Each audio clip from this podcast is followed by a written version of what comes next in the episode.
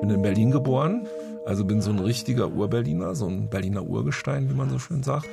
Ich bin in diesem Haus seit 1979 als Rundfunkredakteur. Ich bin ein Hörfunker. ABB Kultur ist meine berufliche Heimat. Ich schreibe gerne. Ich bin ein Radiomann. Also ich liebe es, wenn Leute das, was sie sagen, auch machen. Es ist eine interessante Art des ruhigen Aufbruchs. Ich werde sicherlich noch zwei, drei Jahre oder ungefähr zwei Jahre hier in diesem Hause arbeiten. Wer gut erzählen kann, dem hören die Leute zu. Eine Tür geht zu und eine andere geht auf. Rasend langsam.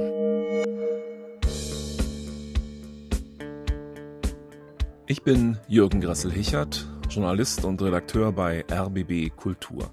Mein Podcast heißt Rasend langsam und ist eine mal schnelle, mal nachdenkliche Entdeckungsreise durch den Alltag. Heute geht es an Orte, die auszusterben drohen, weil sie sich irgendwie nicht den modernen Zeiten angepasst haben. Zentrale Orte, die einstmals im Leben vieler Menschen eine wichtige Rolle spielten. Waren oder Kaufhäuser. Konsumtempel, in denen man alles bekam, was man wollte und meist mehr ausgab, als man sollte.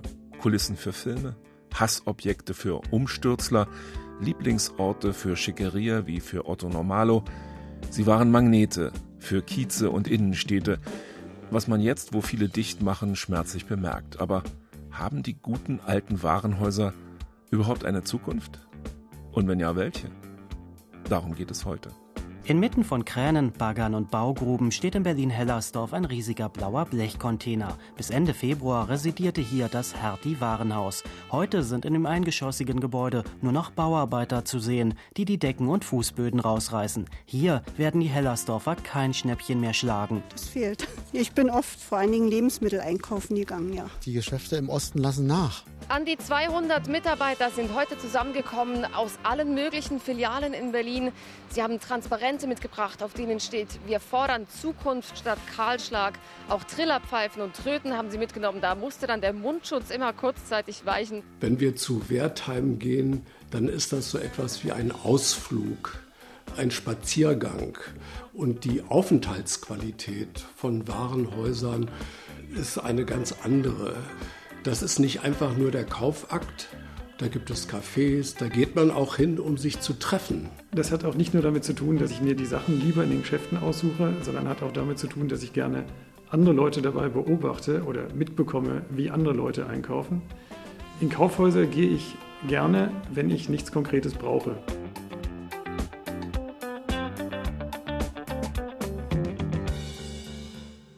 Mehr rasend als langsam haben sich in den letzten Jahren unser Konsum- und Einkaufsverhalten geändert.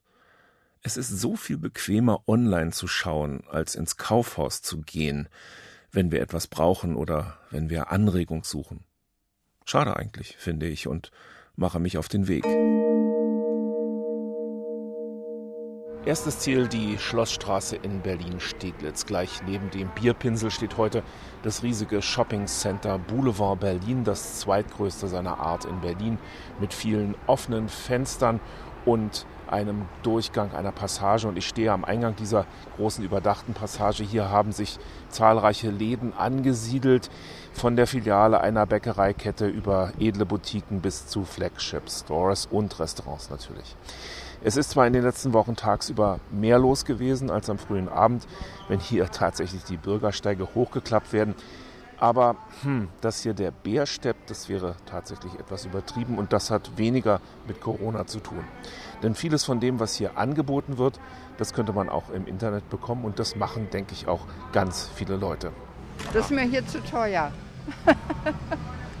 Darf ich Sie mal fragen, warum Sie hier einkaufen gehen? Ja, weil wir was brauchen. Weil man hier das bekommt, was man will. Das ist eine Vielfalt. Wissen Sie, was hier früher drin war? Äh, Wertheim war da drin. Genau. Früher stand hier das Kaufhaus Wertheim. Nach dem Krieg, Anfang der 50er Jahre, mitten ins Wirtschaftswunderland gebaut, mehrfach umgebaut und erweitert, gehörte es neben Karstadt und Hertie am Walter-Schreiber-Platz zu der Einkaufsmeile im Süden der Stadt. Als Schüler bin ich hier nicht nur bummeln gewesen. Wertheim und Hertie waren meine ersten Arbeitgeber. In der damals noch existierenden Heimwerkerabteilung habe ich mir ein paar Mark verdient, ein Ferienjob. Herr Schreiber war mein Chef und er nahm das Verkaufen sehr genau. Immer wenn mal nichts los war, nahm er mich zur Seite und erklärte mir alles, was es in seiner Abteilung zu kaufen gab. Warum man diesen Dübel verwendet, dass sich hinter der Abkürzung HSS das schöne Wörtchen Hochleistungsschnellarbeitsstahl verbirgt und dass man Gummihämmer nicht dazu benutzt, um den kleinen Bruder zu ärgern. Herr Schreiber war ein ziemliches Verkaufstalent, wusste schnell, was man wollte und war stolz darauf, dass er keine Antwort schuldig blieb. Wenn du was nicht weißt, frag mal. Solche Verkäufer, Vollblutprofis mit weißem Kittel, gibt's die heute noch? Umsichtig, immer freundlich, klug? Wenn ich an meine letzten Erfahrungen auf der Suche nach Antworten auf die ganz einfache Frage, wo man hier etwas finden könnte, denke, eher weniger. Doch schon in den 70er und 80er Jahren veränderte sich die Warenhauswelt. Man ging nicht mehr ins Kaufhaus, wenn man Schrauben und Dübel brauchte, sondern in Baumärkte. Wer etwas zum Anziehen brauchte, sich aber eine teure Boutique nicht leisten konnte, besuchte Modehäuser oder Markenläden. Wertheim schloss einzelne Abteilungen, unter anderem den Heimwerkerbereich, baute um, aber es half nichts. Erst wurde Wertheim Mitte der 80er Jahre vom Hertie-Konzern übernommen, dann Ende der 90er Jahre wurde daraus ein Karstadt-Warenhaus, bevor es im Jahre 2009 gänzlich verschwand. Eine eigenartige Atmosphäre ist das hier. Es gibt Schnäppchen mit Preisnachlässen von bis zu 70 Prozent. Normalerweise strahlen die Kunden da.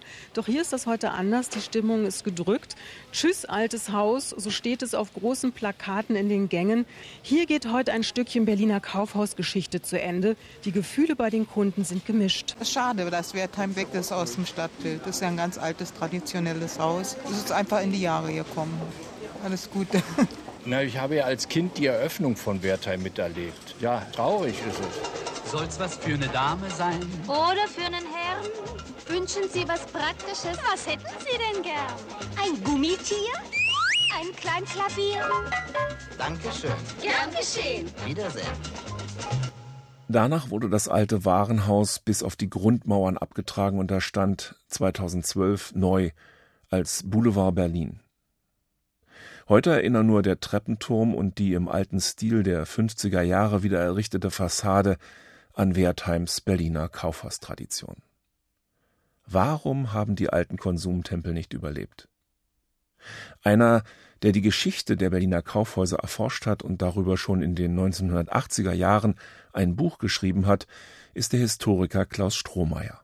Ich habe ja damals, als ich das Buch geschrieben habe, schon gesagt, hat leider verändern sich die Warenhäuser zum Negativen hin. Ich hatte da beklagt den Niedergang der Warenhäuser bis auf wenige herausragende, der Verfall zu Gütercontainern. Dabei waren die Kaufhäuser oder wie man eigentlich korrekt sagen müsste, die Warenhäuser mal ganz anders konzipiert. Das war verkehrte Welt. Es war nämlich großer Umsatz, kleiner Nutzen. Im Gegensatz zum Kaufmann vorher, der versucht hat, die Ware so teuer wie möglich zu verkaufen und begrenzt war in der Herstellung. Das hängt mit der Industrialisierung zusammen, ganz klar. Bis Mitte des 19. Jahrhunderts entstanden die ersten großen Warenhäuser, zum Beispiel im Nachbarland Frankreich. Le Bon Marché in Paris oder die Grand Magasin du Louvre, die sogar durch Émile Solars Roman Das Paradies der Damen zu literarischem Ruhm gelangten. Große Warenhäuser öffneten in Deutschland etwas später und waren jahrzehntelang mit Namen wie Wertheim, Tietz oder Jahndorf verbunden. Sie prägten einen ganz neuen Stil des Einkaufens, erzählt mir der Historiker Strohmeier. Das ist immer so schön daran auch abzulesen, wie man in ein Warenhaus reingeht. Man geht nicht rein und sagt Guten Tag, sondern das Warenhaus ist von vornherein unpersönlicher, anonymer und hat eben weitere Prinzipien. Es gewährt Kulanz, es nimmt aber denselben Preis von Armen und von Reichen und es wird nicht gehandelt. Das sind alles so Kaufmannsprinzipien, die vorher galten. Man kann davon sprechen, dass das Warenhaus den Konsum demokratisiert hat. Das kann man ganz schön illustrieren. Auch bei den Lebensmitteln, Orangen und Tomaten zum Beispiel, waren vorher fast exotische Früchte, die dann in größerem Maße auch einer breiteren Bevölkerung auf einmal zugänglich waren. Hier bei uns, da können Sie alles haben. Hier sind Sie im Haus der tausend Gaben. Wir bedienen Sie und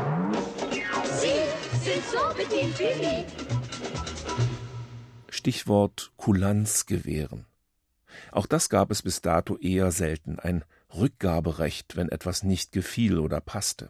Da gibt es diesen wunderbaren Stresemann-Aufsatz, der davon spricht, wenn wir zu Wertheim gehen, dann ist das so etwas wie ein Ausflug, ein Spaziergang. Und man kommt natürlich mit viel mehr raus, als man ursprünglich im Sinn hatte. Und die Aufenthaltsqualität von Warenhäusern ist eine ganz andere. Äh, das ist nicht einfach nur der Kaufakt. Da gibt es Cafés, da gibt es Palmengärten, da gibt es Dachgärten. Zum Beispiel Karstadt am Hermannplatz 1929 errichtet, das modernste und größte Warenhaus in Europa. Da geht man auch hin, um sich zu treffen. Warenhäuser, so würde man heute sagen, hatten Eventcharakter. Sie waren nicht nur einfache Läden, in denen man alles unter einem Dach fand, sondern sie waren auch Kultureinrichtungen. Beim großen Wertheim Kaufhaus in der Leipziger Straße fanden Konzerte und Lesungen statt. Man traf sich im dortigen Café oder ließ sich einfach durch die Menge treiben, bummeln gehen. Das war vielfach an ein Warenhaus gekoppelt, wo man sein konnte, sich anregen konnte aber nichts kaufen musste. Mit dem Warenhaus und den Büros ungefähr derselben Zeit, ab 1870, 80, entstand eine neue Kategorie von Beschäftigten, die Angestellten. Also Krakauer hat ja dieses Buch Die Angestellten geschrieben und bezog das in erster Linie auf die 20er Jahre, als das alles schon sehr viel weiter fortgeschritten war. Aber mit dem Warenhaus findet tatsächlich eine andere Ausbildung statt.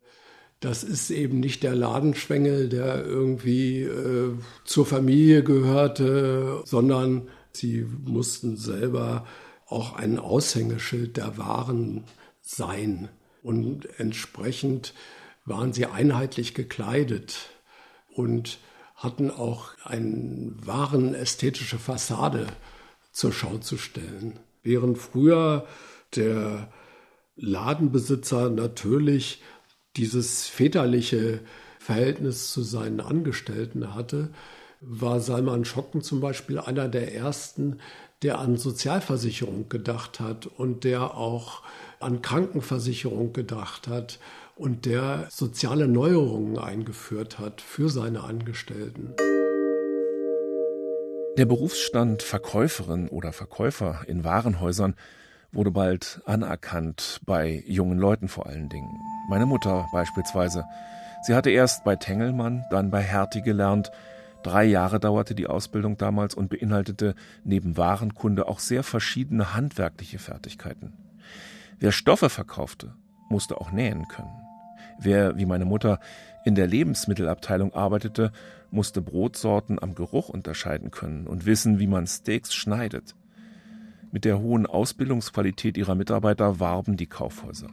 Und auch ihre Produkte stellten sie in ein anderes Licht. Neue Krawatten gibt's bei Hertie. Und wenn Sie wollen, das restliche Outfit gleich dazu. Hertie, gut ist uns nicht gut genug. Sie hatten auf jeden Fall ja eine ganz andere Werbung auf einmal. Zeitungsannoncen, später dann Lichtreklame, aber die Faszination des gesamten Getriebes, dazu gehörten die Aufzüge und etwas später dann die Rolltreppen. Das heißt, das Leben im Warenhaus war ein einziger Fluss und hatte von daher schon was Faszinierendes, aber es, die waren auch prachtvoll ausgestattet, wenn man heute also die Fotos des Gebäudes vom Warenhaus Wertheim am Leipziger Platz sieht, mit den Figuren, mit diesen ausladenden Treppen, Oder von Hertie mit dieser Brücke quer rüber, äh, oder waren es sogar zwei Brücken. Das hat natürlich was Faszinierendes. Mitten in dieser wahren Welt sich auch einen Überblick verschaffen zu können und die ganze Warenwelt überblicken zu können. Also die Demokratisierung des Konsums, was ich vorhin sagte, bezieht sich aber durchaus auch darauf, dass es für alle zugänglich war, dass niemand ausgeschlossen worden ist, höchstens psychologisch, weil diese etwas reichere Ausstattung oder die eleganten Moden, die waren dann doch letzten Endes nicht für jeden zugänglich, auch wenn das Warenhaus jedem offen stand. Und dem hat man abgeholfen, indem natürlich viele Warenhäuser ihr Angebot gestuft haben nach Bezirk und da wurden kleinere Warenhäuser in den Bezirken gebaut, die dann mehr auf das Kaufvermögen der dort ansässigen Käufer ausgerichtet waren.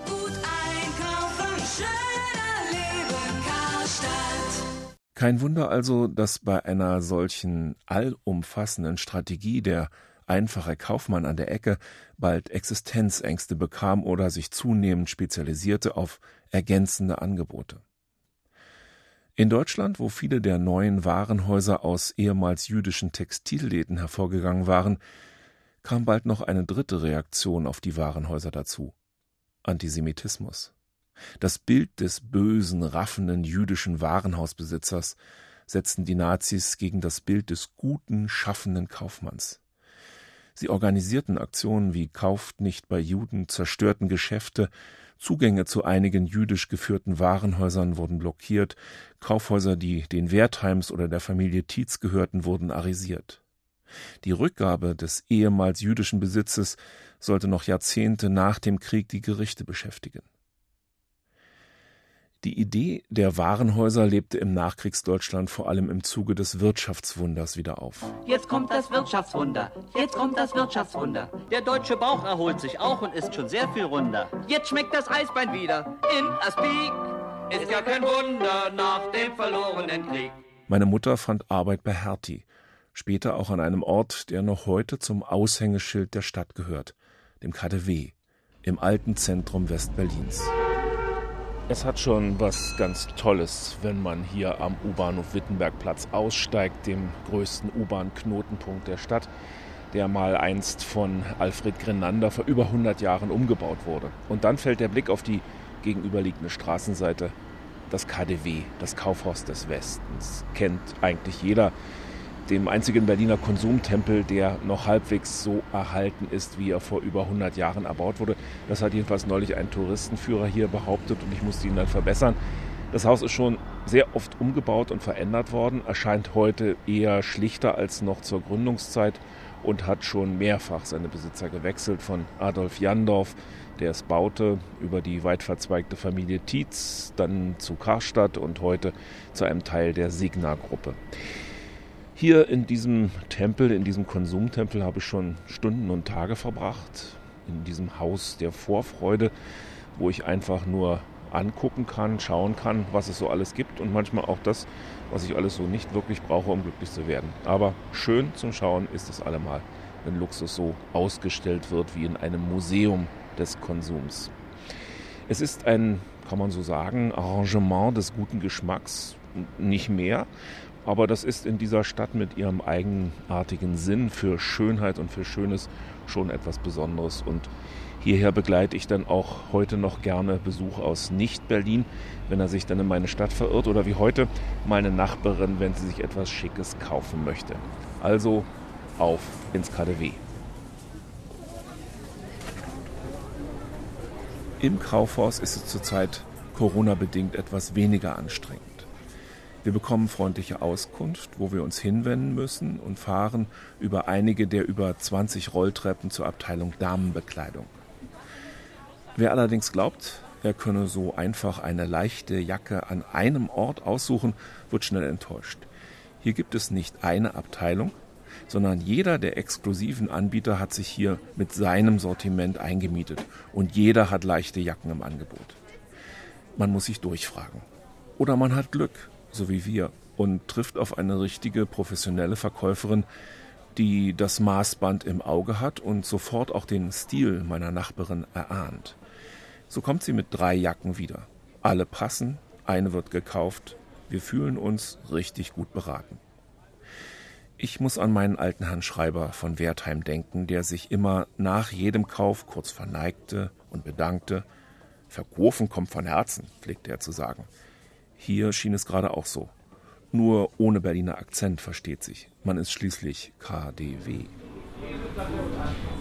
Kein Besuch des Hauses am Town ziehen, ohne wenigstens durch die Feinkostabteilung zu schlendern und einen Espresso zu nehmen und etwas Feines, Schokoladiges.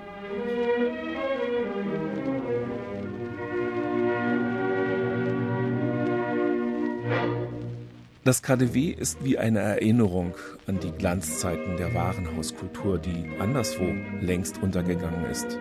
Das große Wertheim am Leipziger Platz, kriegszerstört, wurde in den 50er Jahren abgerissen. Über eine Renaissance des prächtigen Kaufhauses am Hermannplatz wird gerade gestritten. In der DDR hießen die Kaufhäuser Zentrum oder Konsument und waren vor allem für die Grundversorgung der Bevölkerung wichtig. Nach der Wende wurden sie den verbliebenen westdeutschen Ketten einverleibt. Doch schon vorher, in den 1980er Jahren, zeichnete sich in Ost wie West der Bedeutungsverlust der Warenhäuser ab. Zu den Filialen großer Ketten und Spezialmärkte kam ab Anfang der 2000er Jahre zunehmend das Internet als alternativer Versandhandel ins Spiel. Aus den vier größten Ketten in Deutschland wurde schließlich ein Konzern.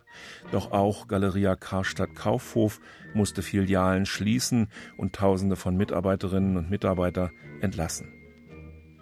Das Insolvenzverfahren der Warenhauskette wurde zwar zum 1. Oktober 2020 mit einem Schuldenschnitt beendet, aber was mit den Warenhäusern teilweise in City-Bestlage passieren soll, ist noch überhaupt nicht überall klar. Ich bin nochmals unterwegs.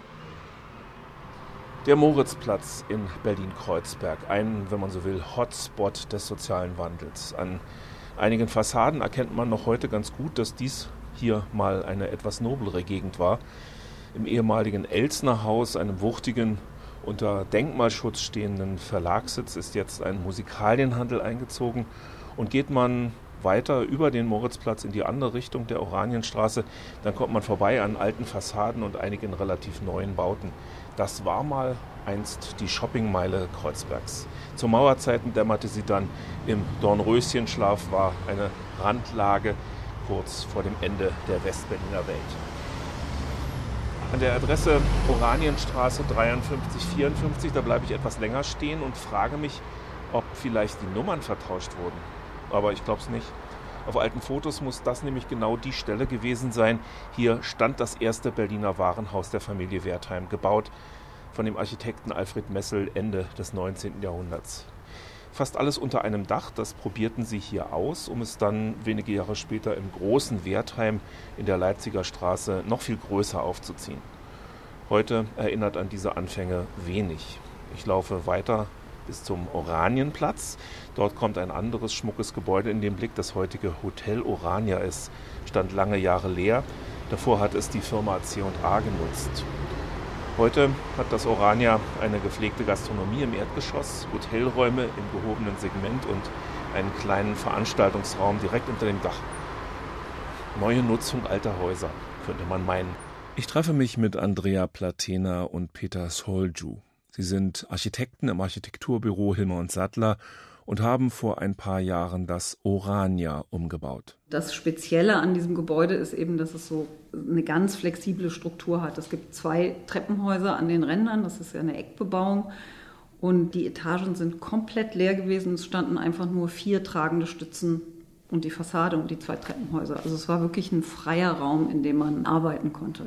Also eigentlich eine tolle Voraussetzung, um was umzunutzen.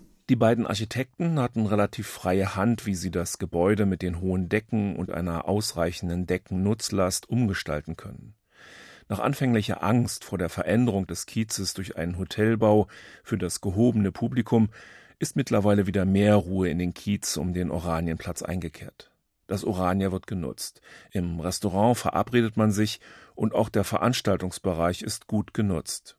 So wie die früheren Warenhäuser mehr waren als reine Verkaufsstätten, will das umgebaute ehemalige Büro und Kaufhaus auch mehr sein. Na, ich denke schon, also was Sie ja auch anfangs gesagt haben, dass Warenhäuser eigentlich immer so, das sind so Magneten in der Stadt und die haben irgendwie, die interagieren mit dem Umfeld.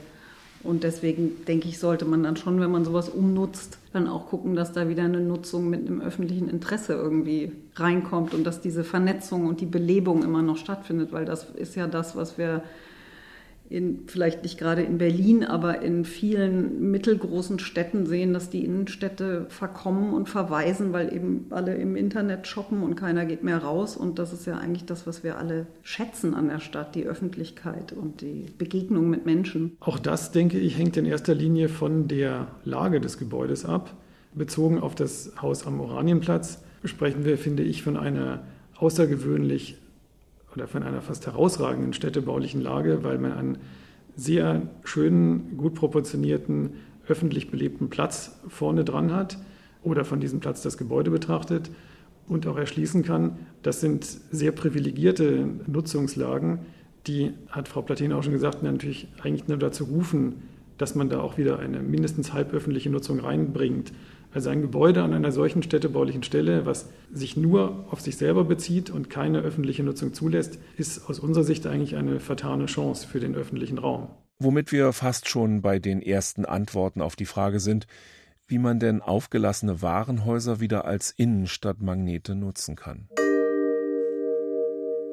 Eine öffentliche Nutzung von der Bibliothek bis zum Marktplatz ist wichtig. Sie zieht Menschen an. Allerdings hängt auch das von vielen Faktoren ab. Zentrale Lagen sind meist überteuert, also sicher kein Ort, um mal eben eine Nutzung auch als Zuschussbetrieb laufen zu lassen. Ein weiteres Moment ist die Frage des Zugangs. Heute sind in Shoppingmeilen wie in der Steglitzer Schlossstraße viele Geschäfte untereinander verbunden, sodass der Straßenraum weniger einbezogen wird. Und das ist eigentlich eher unser Gedanke, dass man auch eine gewisse Bühne für die Stadt hat mit einem solchen Nutzung, die in den Erdgeschosszonen stattfinden. Frühe Warenhäuser haben diese Bühne allerdings auch eher nach innen gebaut. Von außen drang meist nicht mal Tageslicht in die Verkaufsräume, einfach weil man große Fensterfronten als Ausstellungsfläche brauchte. Das hat sich geändert. Gründlich. Die Bühne hat bestimmt auch im Wesentlichen mit den Außenraumqualitäten zu tun. Es gibt ja immer noch und zum Glück auch durchaus nicht nur ganz wenige Inseln, wo das auch in den Städten funktioniert. Wenn man zum Beispiel Berlin Mitte nimmt, dann gibt es dieses Flagship Store-Phänomen, wo genau das, was ich vorhin beschrieben habe, eigentlich stattfindet. Man geht von einem Geschäft zum anderen und ist im Grunde genommen alles um den Hackischen Markt rum ist eigentlich wie eine unüberdachte Shopping Mall. In anderen Quartieren funktioniert das weniger, wahrscheinlich weil es da weniger als Lebensinhalt gesehen wird. Vielleicht kann eine Stadt auch nur einen bestimmten Umfang an solchen Bühnen vertragen und vielleicht zieht dann so eine Bühne auch weiter. Das heißt, die Warenhäuser der Zukunft haben eigentlich nur zwei Alternativen, wenn man sie erhalten will. Einige wenige können wie das KDW weitermachen und sich als Kaufeventhaus verstehen, Luxus inbegriffen. Andere müssen sich dem Kiez öffnen, wieder mehr Markthalle denn Kaufhaus werden, was allerdings weniger Gewinn abwerfen dürfte, aber langfristig die Innenstädte lebendig erhält. Man muss es nur wollen. Uns geht insgesamt viel verloren, wenn wir diese persönlichen Begegnungen und diese Belebung der Städte nicht nutzen, sondern die im Prinzip delegieren zu Amazon und ähnlichen Versandarten, die im Grunde genommen halt nur noch durch die Stadt fahren und Pakete verteilen in Wohnungen, wo keiner ist. Das war rasend langsam unterwegs zum Kaufhaus. Mit dabei waren Gabi Klusmann und Roman Neumann. Ich bin Jürgen Grassel-Hichert und mache mich jetzt auf in meinen Garten, der irgendwie dringend winterfest gemacht werden muss und wo ich vielleicht noch ein paar letzte Sonnenstrahlen genießen kann. Und überhaupt ist dies Jahr ein besonderer Ort gewesen in diesem merkwürdigen Jahr. Ein kleiner Garten Eden mit Erkenntnischarakter. Bisweilen zumindest beim Langsamwerden in rasenden Zeiten.